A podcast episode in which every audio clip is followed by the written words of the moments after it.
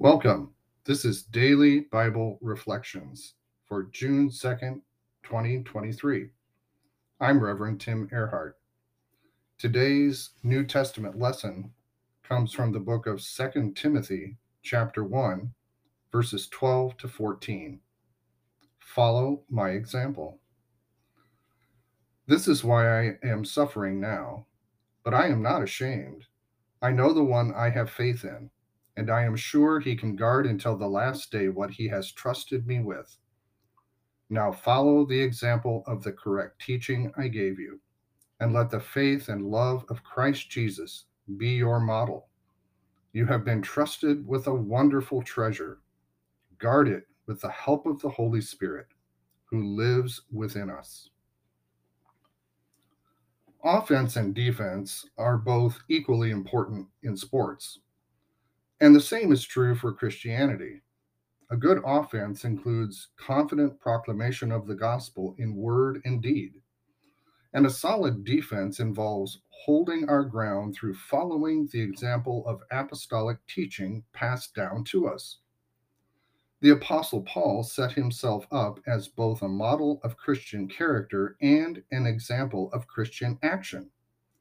That isn't pride or arrogance, it's the confidence of knowing you have something of value to offer the church and the world. Everyone needs training and mentoring, and that is especially true for the Christian life. Christianity is a team sport. Believers must work together to survive, thrive, flourish, and be faithful in daily life. We all need good models of faith to learn from. Paul was just such an example for Timothy.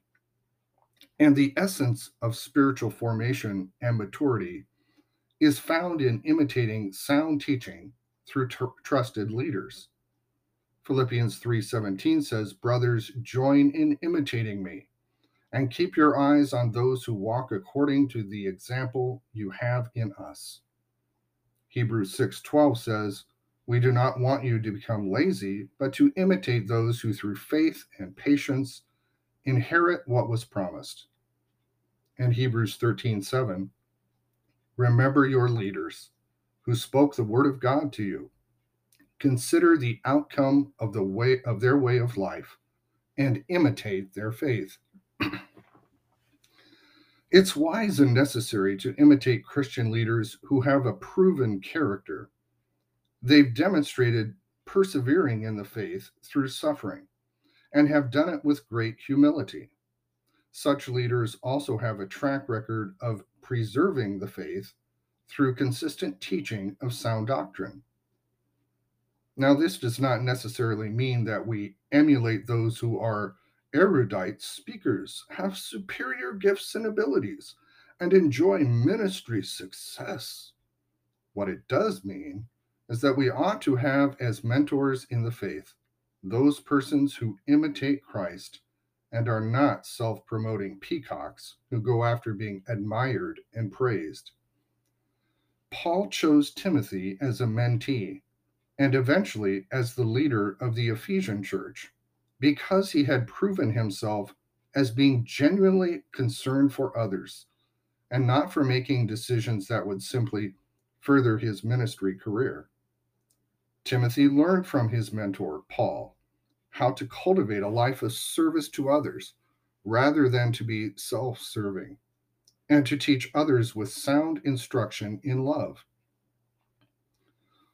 we are to imitate those who have proved themselves in hardship. A Christian leader who has not undergone the purgative fires of trials in this life may more easily become seduced by their own importance. However, leaders who have seen their share of hard circumstances, pain, and suffering, and have come through it, loving God and serving others out of grace and humility, well, they are leaders worth imitating and listening to.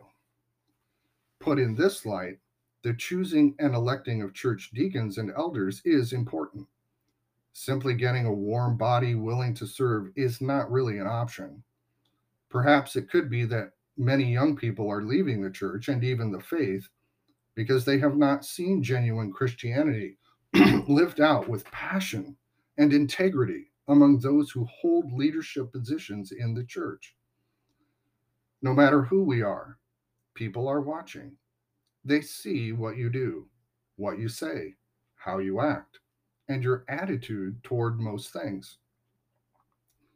Maybe you don't think of yourself as an example to others, or believe that ordinary people have much influence.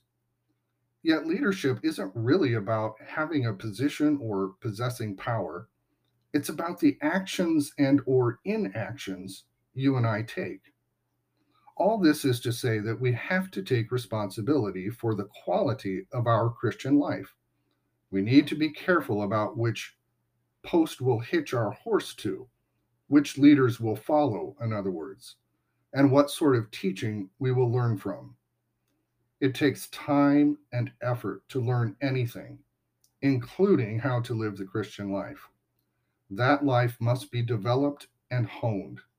We can only guard the message and a particular way of life if we know what it is and how to communicate it to others.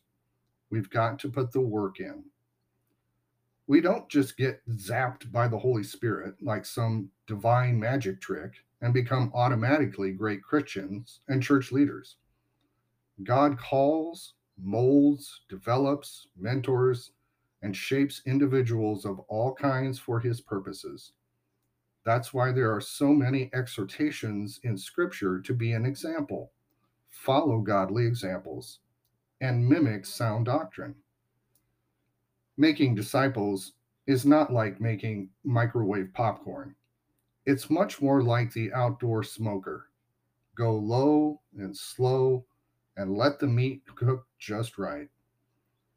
The Christian mes- message of good news and the Christian life are learned and living this life is both a skill and an art.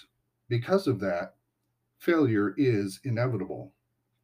We practice anything Hmm. to get better at it. That's why we work on engrafting spiritual practices into our lives. We do it, blow it, learn from our mistakes, then try it again, over and over and over again. Grace comes into the equation because we must allow people the freedom to try and fail without beating them up over their mistakes. No one wants to even try if they know they'll get slapped if they fail. Of all the places on planet Earth, the church really ought to be a place where folks can experiment, try, implement ideas, and learn from their failures the fact that we don't typically think of the church this way really says a lot. Intelligence is helpful. Talking a good line never hurts. Confidence is beneficial. But taking the time to practice the skill and art of Christian living takes having a model, a mentor, an example, and being an example to others. Gracious God, you prepared your disciples for the coming of the Spirit through the teaching of your Son, Jesus Christ. Make the hearts and minds of your people ready to receive the blessing of the Holy Spirit so that they may be filled with the strength of his presence and empowered for service to the church and the world through Jesus Christ our Lord. Amen.